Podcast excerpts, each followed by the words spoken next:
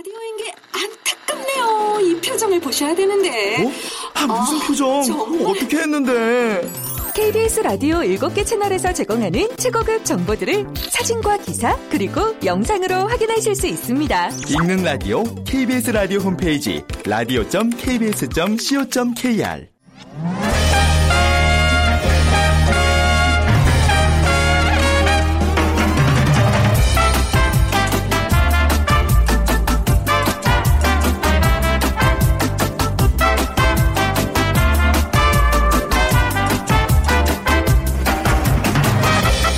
안녕하세요. 빅데이터로 보는 세상 아나운서 최현정입니다. 자, 오늘은 24절기 중 하나인 백로입니다.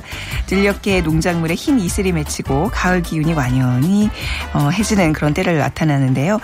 정말 이제는 아이스커피보다는 따뜻한 차 한 잔이 그리워지죠. 아직 뭐 늦더위가 남아있긴 하지만요. 아침 저녁으로 긴 소매 옷에 옷이 갑니다. 이때가 되면 고추는 더욱 붉은색을 띠기 시작하고 오곡백과가 여물어 갑니다. 수확의 계절, 이 가을에는 우리의 인생에도 열매를 맺어야 할 때입니다. 아, 오늘은 미세먼지의 습격에도 대비하면서 결실을 위해서 노력하는 의미 있는 날 이어가시고요. 음, 오늘 빅데이터로 오는 세상에서는요, 세상의 모든 빅데이터 시간에 수입차라는 키워드 분석을 해보고요. 아, 찬바람 불면 진짜 이 음식이 저는 당기더라고요. 청국장. 오늘 돈이 보이는 빅데이터 시간에 청국장 전문점 창업의 성공 비법 살펴보겠습니다. 빅퀴즈 드릴게요. 오늘은 24절기 중에 하나라고 말씀드렸는데 처서와 추분 사이에 있는 절기로 가을이 본격적으로 시작되는 시기입니다. 뭐 오프닝 때 말씀드렸지만 네. 흰 이슬이라는 뜻을 가진 절기 오늘을 맞춰주시면 됩니다. 1번 경칩, 2번 입춘, 3번 백로, 4번 외가리 중에 고르셔서 오늘 당첨되신 분께는 따뜻한 아메리카노 모바일 쿠폰 드리고요. 정답 아시는 분은 휴대전화 문자 메시지 지역번호 없이 샵9730으로 보내주세요. 짧은 글은 50원, 긴 글은 100원의 정보 이용료가 부과됩니다.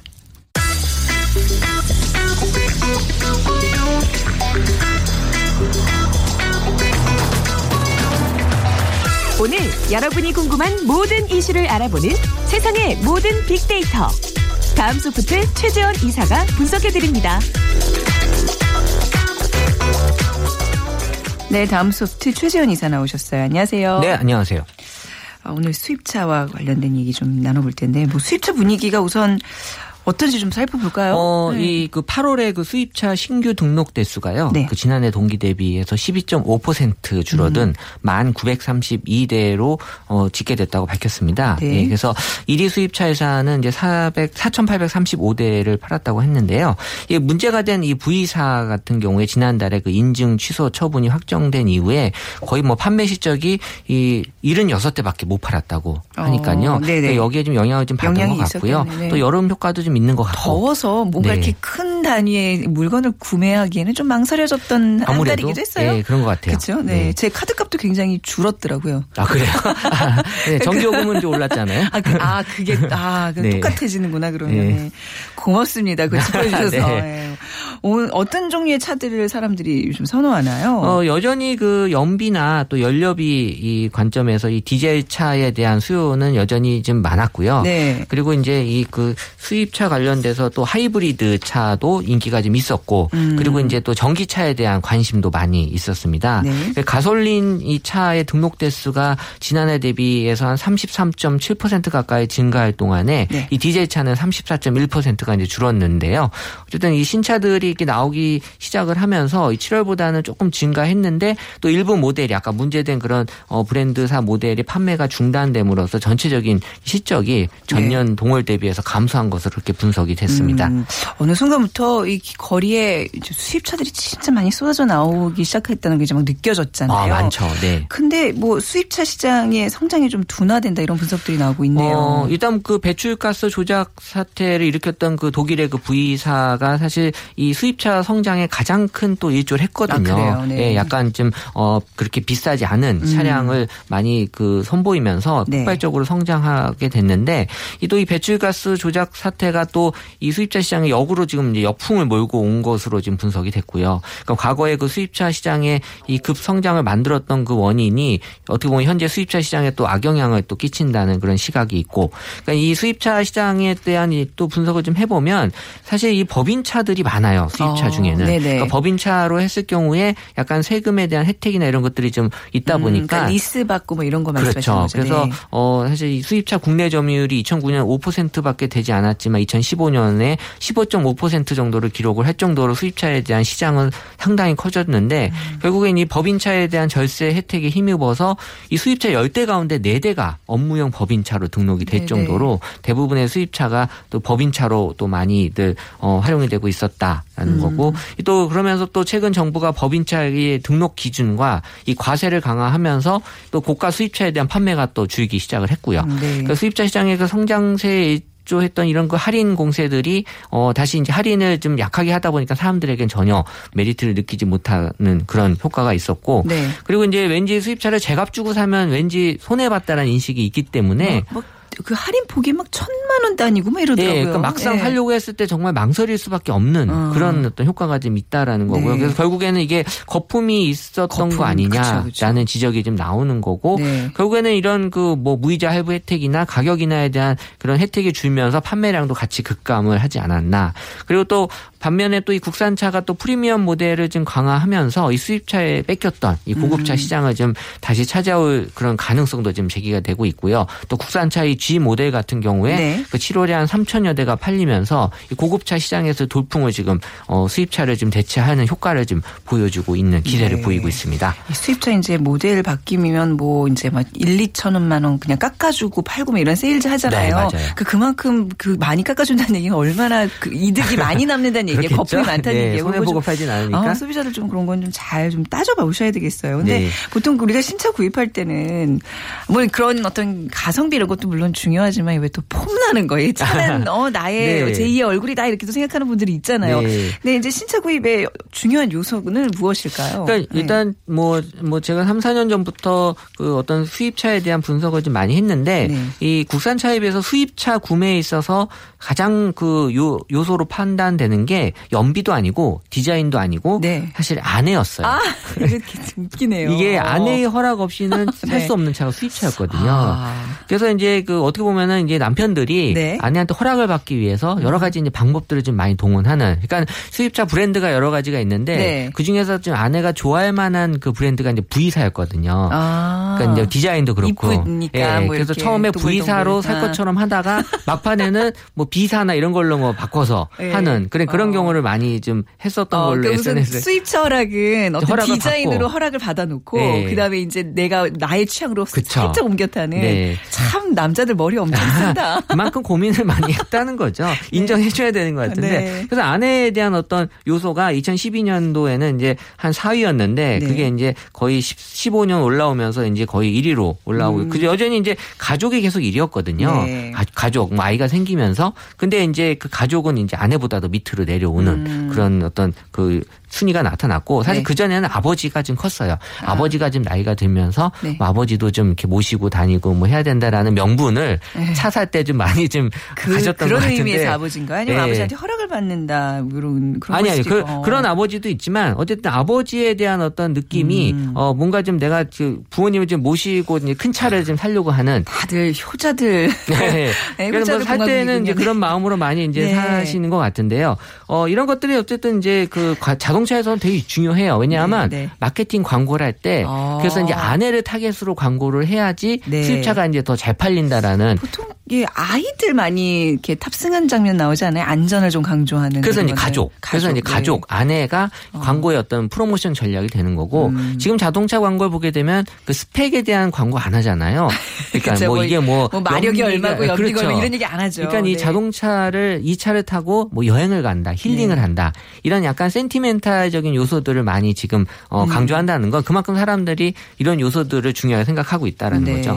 또 이 차량과 라이프스타일의 또 변천 이런 거 좀 또 살펴보니까 재밌네요. 연도별로. 네, 일단 뭐 여행이 압도적인 이제 1위를 지금 차지했고요. 음, 네. 그리고 뭐 영화 보러 가면서 꼭 이렇게 차를 좀 가지고 가려고 하는 뭐 그런 느낌. 데이트 하시는 분들 네. 필요하겠죠. 그리고 이제 뭐 데이트 영화로 보면서 데이트 하시는 분들이 또 많으니까 연인들. 네.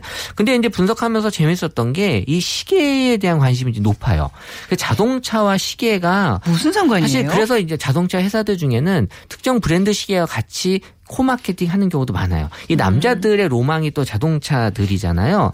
근데 또 네. 남자들이 또 자동차 다음으로 또 시계를 또 좋아하거든요. 음. 그러다 보니까 자동차와 시계를 좀 같이 네. 맞물려서 생각을 하다 보니까 이게 뭐 시계를 어떤 그 어, 어떤 사은품으로 주고 하는 것들이 또 자동차의 또 판매에 있어서 또 이렇게 마케팅으로 또 쓰이기도 하고요. 그러니까 이런 요소들이 아. 전반적으로 우리에게 좀 달라진 그런 라이프 스타일인 것 같아요. 음, 그 흔히들 이런 장난감을 남자들의 비싼 장난감. 뭐 남자뿐만 아니에요. 요즘에 이제 여성분들도 그쵸, 뭐, 차 좋아하시는 네. 분들 많고 그래서 이제 네. 성인들의 비싼 장난감이라고 하는데 그런데 특히 좀 남자들이 더 집착을 하죠. 아무래도 굳이 좀이 따지자면 또 남자들이 이제 굳이 또이 네. 차에 집착하는 이유가 뭐냐라고 봤을 때는 역시 이제 차로 통해 보여지는 그 자신감과 이제 우월감이 우월감이. 예, 음. 분명히 이제 뭐 무시할 수 없는 거고요. 네. 근데 뭐 어떻게 역사적으로 좀 더 깊이 들어가 보면 그 역사적인 있어요. 오스트랄로피테쿠스라고 불리는 우리 그 이 선조들이 네. 이 3천만 년 전부터 이미 거의 그때 그 당시는 뛰어다녔어요. 아. 뭐 맹수를 피 하거나 또 사냥을 하기 위해서 DNA에 있다는. 얘기죠. 뭐 여성들이 뛸 일보다 남성들이 이제 뛸 일이 어. 많았던 요즘 거고. 세상이 바뀌었습니다. 여자분들이 더 많이, 많이 뛰죠. 예. 네. 그러니까 남자들에게는 그 스피드 본능이 좀 음, 있다라는 거고 네. 이 차를 통해서 또 이 무엇인가 또 앞서 나가려고 하는 그 의식이 분명히 네. 존재한다.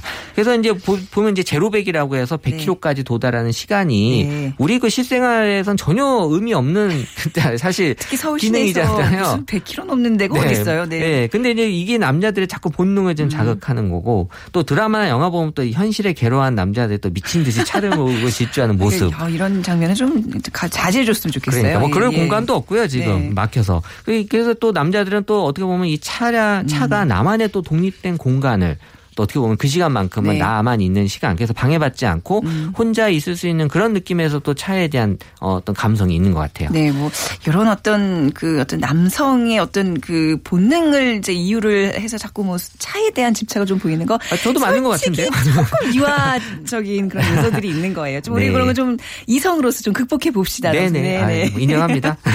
전기 자동차 얘기도 이제 빼놓을 수 없을 텐데 기술 지금 어디까지 간 거예요? 그러니까 전기 자동차의 그 상용화에 있어서 지금 가장 어려운 세 가지가 이제 가격이 높다라는 거, 음. 차량 가격 그리고 네. 이제 충전에 대한 인프라가 아직 만들어져 있지 않다. 그리고 충전한 후에 짧은 주행 거리 세 가지인데 지금 이제 정부에서는 보조금까지 지원하면서 약간 보급형의 전기 자동차에 대한 어떤 지원 방안이 나와 있고요. 네. 그리고 이제 또 충전 기술도 이제 급속 충전 기술이라고 해서 한 30분 정도 충전하는 사실 그래도 사실 국내 여건에 맞지 않아요. 어디 30분 동안 서 있을 데가 없거든요. 사실은. 그렇죠. 네네. 그것도 한번 충전으로 지금 한 400km, 500km까지 도 지금은 이제 기술로 음. 나와 있긴 해서 어 이제 조만간 상용화에 있어서의 큰 어려움은 없다라고 보고 있는데 사실 전기 자동차가 아주 오래전에 만들어지긴 했어요. 네. 그 우리 전기를 발명한 에디슨과 자동차 회사를 설립한 포드가 사실 동시대 인물이거든요. 네. 또 서로 가깝게 지낸 사이였다고 하고 어. 그러니까 1873년에 이미 그 전기 자동차가 가솔린 자동차보다 먼저 만들어졌는데 그 당시엔 뭐 배터리에 대한 기술이 거의 없기 때문에 네. 이 부분에 있어서의 어떤 그 실용화에 대한 좀 어려움이 많이 있어서 그 이후에 이제 지금 처음 전기 자동차에 대한 얘기가 나오는 거죠. 어떤 요즘 왜 정체 구간에 이렇게 있다 보면 아, 이 하늘이 하늘로 이렇게 부웅 떠서 쑥 갈 수 있는 자동차 언제 나오나 이런 상상 안 해보세요? 그래서 이제 그것도 나올 것 같지 않아요? 예, 그 우리 국내 사실 이제 미국이나 이런 데들은 거의 주차 공간이 넓기 때문에 네. 그냥 충전하는데 어려움이 없는데 네. 국- 아파트에서 생각해 보면 어디 그 충전 공간을 만들겠어요. 누구 차는 충전하고 누구 차는 기다릴 수는 없어서 네. 이 요새 도로에 그 달리면서 충전하는 기술들이 지금 와. 개발이 되고 있거든요. 그래요? 예, 그래서 사실 우리나라 여건에는 그 방법 외에는 왜냐하면 좀 없는 땅을 만들어낼 수는 음. 없기 때문에 그래서 아마 그런 기술들이 지금 많이 연구 차원에서 지금 얘기가 나오고 있습니다. 분명 그 기술의 끝에는 이제 날아다니는 자동차도 아, 분명히 있겠죠. 예, 제 꿈입니다. 그거 네. 보고 생을 마감하는 게.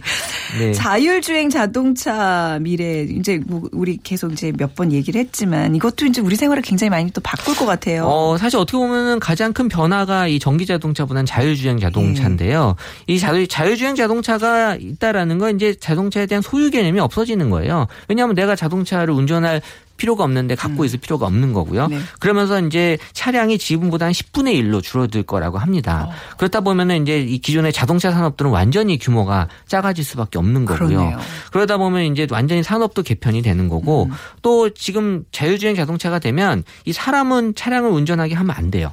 음. 왜냐하면 이 컴퓨터들끼리 어떤 그게 주고받아야지 사고가 안 나지. 아, 왜냐하면 사람의 판단이 개입되면 그렇죠. 사람이 중간에 아. 개입되면 사람은 또 예측 불가하기 때문에 그렇죠. 이 사실 컴퓨터끼리는 네가 먼저 출발해 내가 다음에 아, 출발하게 되는데 이게 안 되기 그러네요. 때문에 사람이 차량을 운전하는 건 거의 불법으로 이제 간주가 될 아, 거예요. 정말 정말 다른 세상에 펼쳐지겠네요. 그렇죠. 그래서 이제 차를 오. 운전하고 싶으면 지금의 그 말 타는 경마장 같은 데가 이제 있어서 거기서 실컷 차를 운전하는 거지 네. 갖고 나오면 안 되는. 그러니까 그런 어떤 미래의 변화가 이제 만들어질 거고요. 네. 그리고 이제 컴퓨터들끼리 이제 운전하기 때문에 이제 사고가 거의 일어나지 않을 음. 거고 그러다 보면 지금처럼 차량의 두께가 두꺼울 필요가 없어요. 네. 음. 그럼 또 차량도 엄청 가벼워지고 어 그런- 이런 여러 가지 그 변화들을 지금 예측을 해볼 수 있는 우리의 그 미래라고 볼 수 있는 거죠. 아 정말 그 상상하는 것만으로도 아찔한 그 어, 우리의 미래들. 네. 함께 근데 뭐 예. 지금 앞으로 아주 먼 미래이기 때문에 지금 이제 운전하시는 그 뭐 어떤 기사님들 너무 걱정 안 하셔도 될 것. 같아요. 네. 가- 많이 멀다고는 안 봐지는. 그죠. 아니, 뭐 상용화는 되겠지만, 네, 네.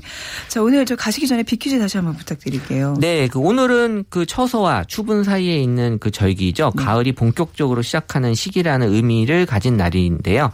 흰 이슬이라는 뜻을 가진 오늘은 무슨 날일까요? 네. 1번 경칩, 2번 입춘, 음. 3번 백로, 4번 외가리. 네, 중에 고르셔서 지역번호 없이 샵 9730으로 보내주세요. 짧은 글은 50원, 긴 글은 100원의 정보 이용료가 부과됩니다. 자, 다음 소프트 최재원 이사와 함께했습니다. 감사합니다. 네, 감사합니다.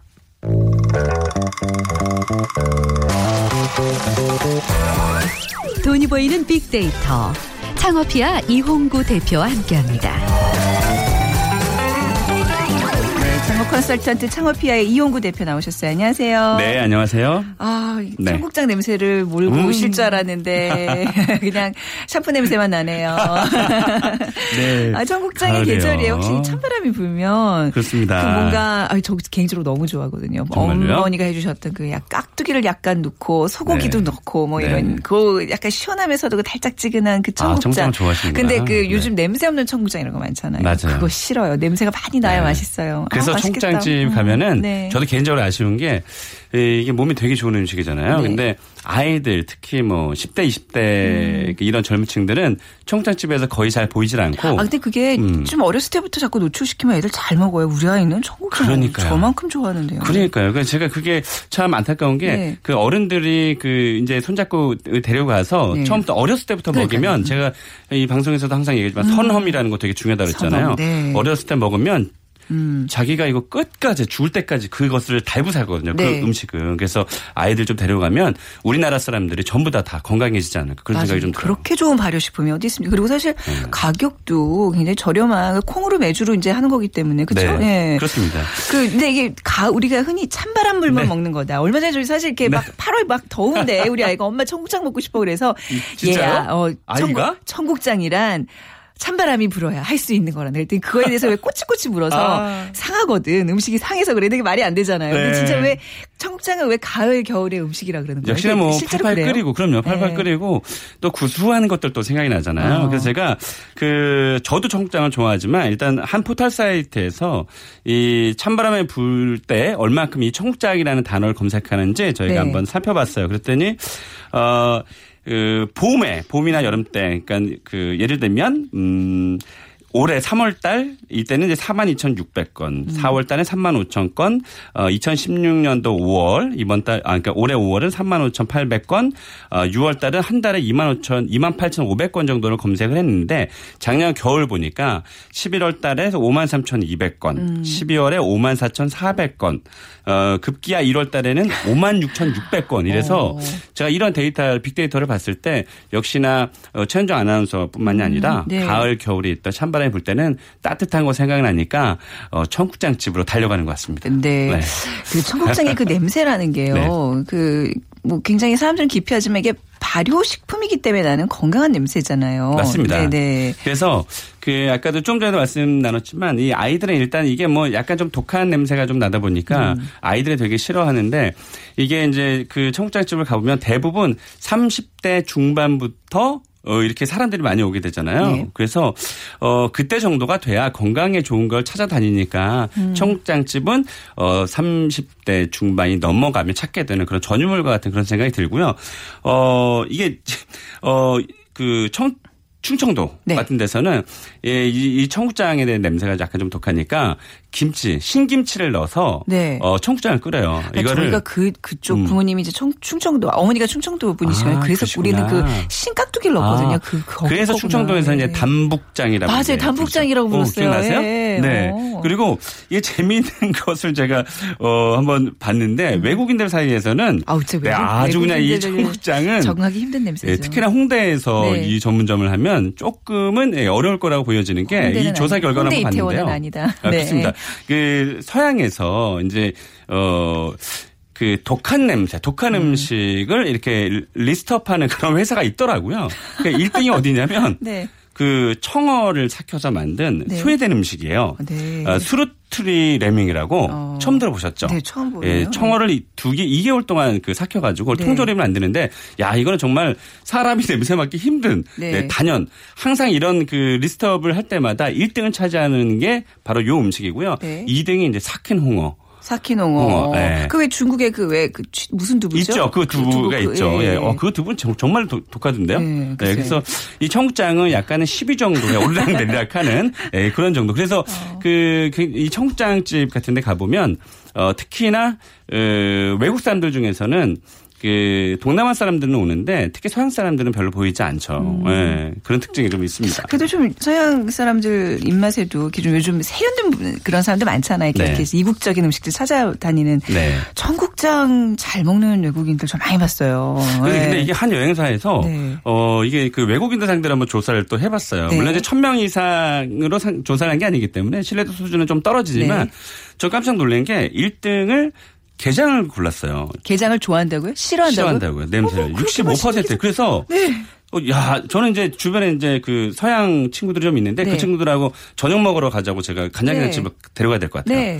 예, 저는 그 무지하게 잘 먹거든요. 밥에다가 쓱쓱쓱 비벼가지고 한번 떠먹여 줘보세요. 그 친구들 못 먹게 하고 저는. 엄청 먹어야 될 것 같습니다. 네네. 그래서 2등이 이제 청국장이었어요. 그 외국인 산낙지. 여행객들. 산낙지. 산낙지가 한 4위 정도. 기겁하죠. 어, 됐고 약간. 기겁하죠. 네. 근데 그건 우리 문화니까 여기 와서 이제 뭔가 이렇게 우리는 문화를 배우고 싶은 외국인이라면 다 먹여봐야 돼. 다 먹어 먹으셔야 돼요. 맞습니다. 네. 그래야 또 이제 저희가 그 그렇죠. 저희 음식이 또 글로벌해지니까.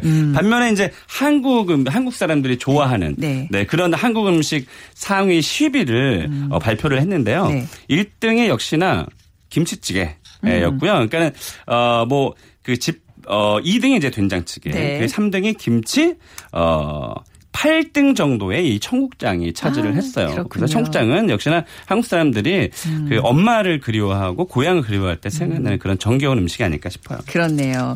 자, 청국장이 그 이제 건강을 챙기는 중요한 층들의 정유물이라고 아까 그러셨는데 뭐 왜 좋은 거예요? 청국장이 어떤 효능이 있나요? 네, 조사를 제가 어제 굉장히 많이 했는데요. 네. 거의 다 그 공통점 제가 찾았는데 1등이 이 고혈압 고혈압과 당맥 동맥경화 아, 음. 그 예방에 굉장히 좋다고 나오고요. 2위가 항암 효과. 그러니까 네. 이것 때문에 이제 연세 드신 분들이 청국장 일부러 찾아가시고요.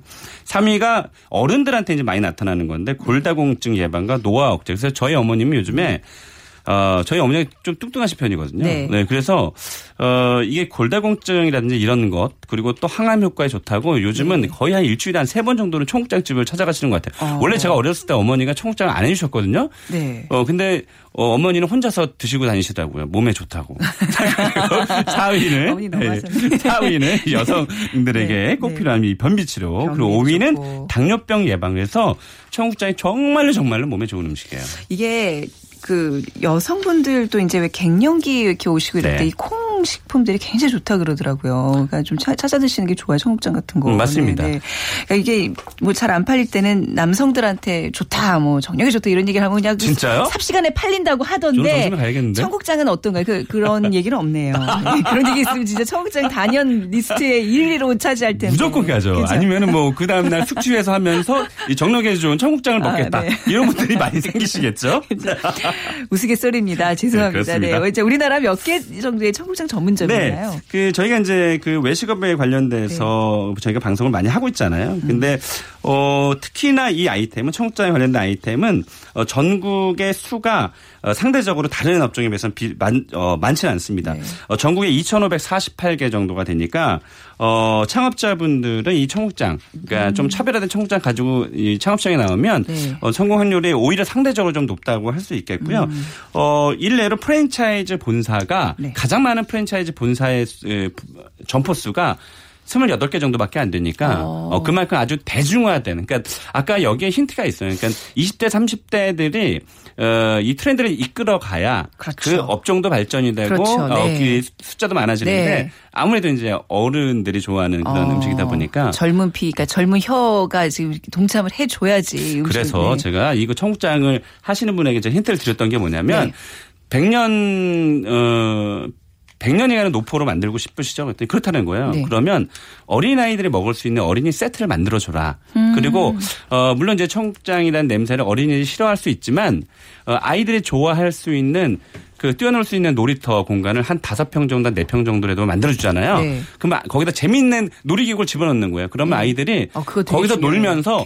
냄새를 자연스럽게 맡게 자연스럽게, 되잖아요. 맞아요. 어, 네. 그러면서 어 그 어린 세트를 자기가 음. 또 먹게 되는 거죠. 그러면 아이들이 엄마 거기 가자고 거기 놀이터 돼요. 있으니까 맞아요. 그럼 네. 자연스럽게 또 경험하게 되니까 그 놀이터 공간을 조금 만들어 놓으면 네. 그 아이가 네. 잘하면 이 가게의 단골이 될 수밖에 없어요. 그러니까 온몸으로 경험을 하는 거잖아요. 맞습니다. 청국장이라는 온몸으로. 음식을. 어, 맞아요. 좋은 포인트. 왜냐하면 제 저도 이제 경험을 한 건데 우리 아이가 오리고기를 굉장히 좋아해요. 그 이유가 오. 오리고기 집이었는데 거기 놀이터가 있었거든요. 그래서 어렸을 때 이제 맞아요. 부모 입장에서는 맞아요. 그렇게 아이들을 뛰어놀 수 있는데 음. 이제 찾아가니까 몇번 갔더니 그 다음부터는 뭐 오리고기 먹으러 가자고 난리더라고요. 특히 감자탕 집이 어린 네. 놀이터를 많이 활용을 하잖아요. 네. 거기서 힌트를 얻으셔야 됩니다. 감자탕도 거의 어린 30, 40, 50, 네. 60대 분들이 많이 네. 좋아하시기 때문에 또그 어린이 공간을 만들어 놓으면 아이들이 오기 때문에 음. 할아버지 할머니 엄마 아빠 아이까지 3대가 갈 수 있는 그런 식당이 될 수 있으니까 네. 그런 면에서는 어 활용도가 좀 있다고 그리고. 청국장이라는 음식이요. 이게 메인 메뉴가 될 수도 있지만 사이드인데 굉장히 맛있는 집들 있잖아요. 저는 제가 개인적으로 굉장히 좋아하는 여의도? 집이 아니에요. 아니에요. 잠원도? 저기 삼성동에 곱창을 굉장히 잘하는 집이 있어요. 아. 아. 시죠 거기 되게 유명한 데인데요. 거기서 청국장을 판다는 거기에 청국장을 파는데 그렇죠. 청국장이 와 정말 진짜. 청국장 먹으러 곱창집 간다는 거 아 끝내주죠. 예. 그러니까 점심에 점심에 청국장을 그, 그 파는지는 모르겠는데 네. 점심에 청국장을 별도로 팔 수 있기 때문에 어그 곱창집은 저녁에 주로 먹게 되잖아요. 음. 그렇죠, 러니까 네. 점심에 그 청국장 어 메뉴 정식을 만들어 놓으면 그 가게도 추가 매출 올리는 데는 굉장히 좋죠. 그분은 머리 잘 쓰시는 그러니까 거예요. 약간 보상 심리 같은 게 있어요. 뭐 그쵸. 곱창과 술을 마시면서 아, 좀 건강을 좀 해치겠구나 오, 생각했는데 그쵸. 마무리를 청국장으로 하면 뭐 나 본전은 찾았어 어, 이런 그렇죠. 느낌. 야, 정말 이, 이 전문가 다 되셨습니다. 아, 나 진짜로. 어떻게 나 창업 저기 컨설턴트로 다른 라디오 마세요. 경쟁이 너무 심합니다. 출연해야 될 것 같아요. 정말 정말 지식 습득을 덕분에 굉장히 많이 했는데 아. 제가 청국장 좀 잘해보고 싶다라는 좀 동기부여가 좀 많이 된 것 같아요. 그러게요. 좀 어떻게 해야 될지 성공 비법 좀 전수해주고 가시죠. 어, 집밥. 네. 음. 그 얼마 전에 제가 집밥이라는 키워드를 가지고 한번 빅데이터를 한번 조사를 해봤는데 어, 집밥의 이미지를 어, 가장 먼저 떠올리는 게 뭐냐라고 네. 이제 대중에게 물어본 거죠. 그때 1등이 된장찌개. 그러니까 역시나 집밥에는 음. 된장찌개가 올라와 줘야 된다는 거고 굉장히 유, 굉장히 의미 있는 이 조사 결과거든요. 네. 2등이 역시 엄마. 아. 엄마가 올라왔고요. 3등이 김치찌개. 네. 4등이 집에서 먹는 밥. 5등이 가족 모두 함께 먹는 밥. 역시나 엄마랑 음. 그렇네요. 가족이 좀 들어가 있죠.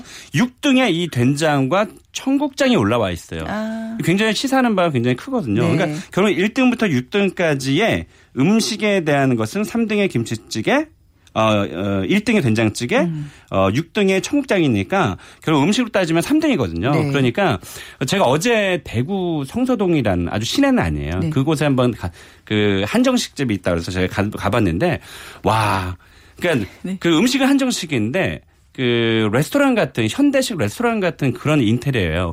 막 물소리도 나게 아, 하고 네네. 물도 막 흐르고 그 네. 공간 안에서 어, 청국장을 파는 집은 아니었지만 이렇게 청국장집이지만 20, 30대들이 좋아할 만한 그런 현대적인 분위기를 공간을 좀 만들어 주면 음. 네. 훨씬 더 대중화되는 데 도움이 된다. 아. 그런데 좀 힌트를 좀 드리고 싶어요. 그러니까 지금 딱 떠올리는 음. 게 맛있는 수제 전에 청국장 혹은 맛있는 그 중화식 볶음밥에 청국장 뭔가 조금 기름진 음식에다가 청국장 청국장을 곁들인 어떤 콜라보 메뉴 역시 세트. 예, 콜라보 하이브리드. 나 오늘 저 야, 아, 청국장 집. 내야 되겠다. 야. 아, 근데 잘못 끓인다는 아, 이게 게 진짜 청취자분들이 큰- 네. 저희 방송을 어, 저희 그 수요일 거를 네. 또 자영업하시는 분 매주 들으시는 분들이 네. 있거든요. 이분들이 정말 도움이 되신대요. 그래서. 어, 네. 이렇게 약간 그 콜라보할 수 있는 그런 네. 힌트를 좀 가셨으면 좋겠습니다. 저 점심에 청국장 좀 먹으러 갑시다 우리 스태프들. 저도요. 네. 자 오늘 청국장 전문점에 관한 이야기 자세히 또 들어봤습니다. 감사합니다. 네, 고맙습니다. 창업피아의 이용구 대표였고요. 오늘 정답은요 3번 백로입니다. 2537님 노점하는 63세 할아버지입니다. 찬바람이 부는 백로절기 반갑지만 한편은 추운 겨울이 걱정이네요 하셨어요. 네, 저희가 따뜻한 커피 한 잔 올리겠습니다. 0170님 어, 농사 짓는 농부들의 마음이 점점 무거워지네요. 벽값이 너무 싸서요. 아 이게 또 이제 추석 다가오면서 많은 분들의 고민이 이렇게 모아지는군요. 자 빅데이터로 보는 세상 마무리하겠습니다. 내일 다시 찾아뵙죠. 지금까지 아나운서 최현정이었습니다. 고맙습니다.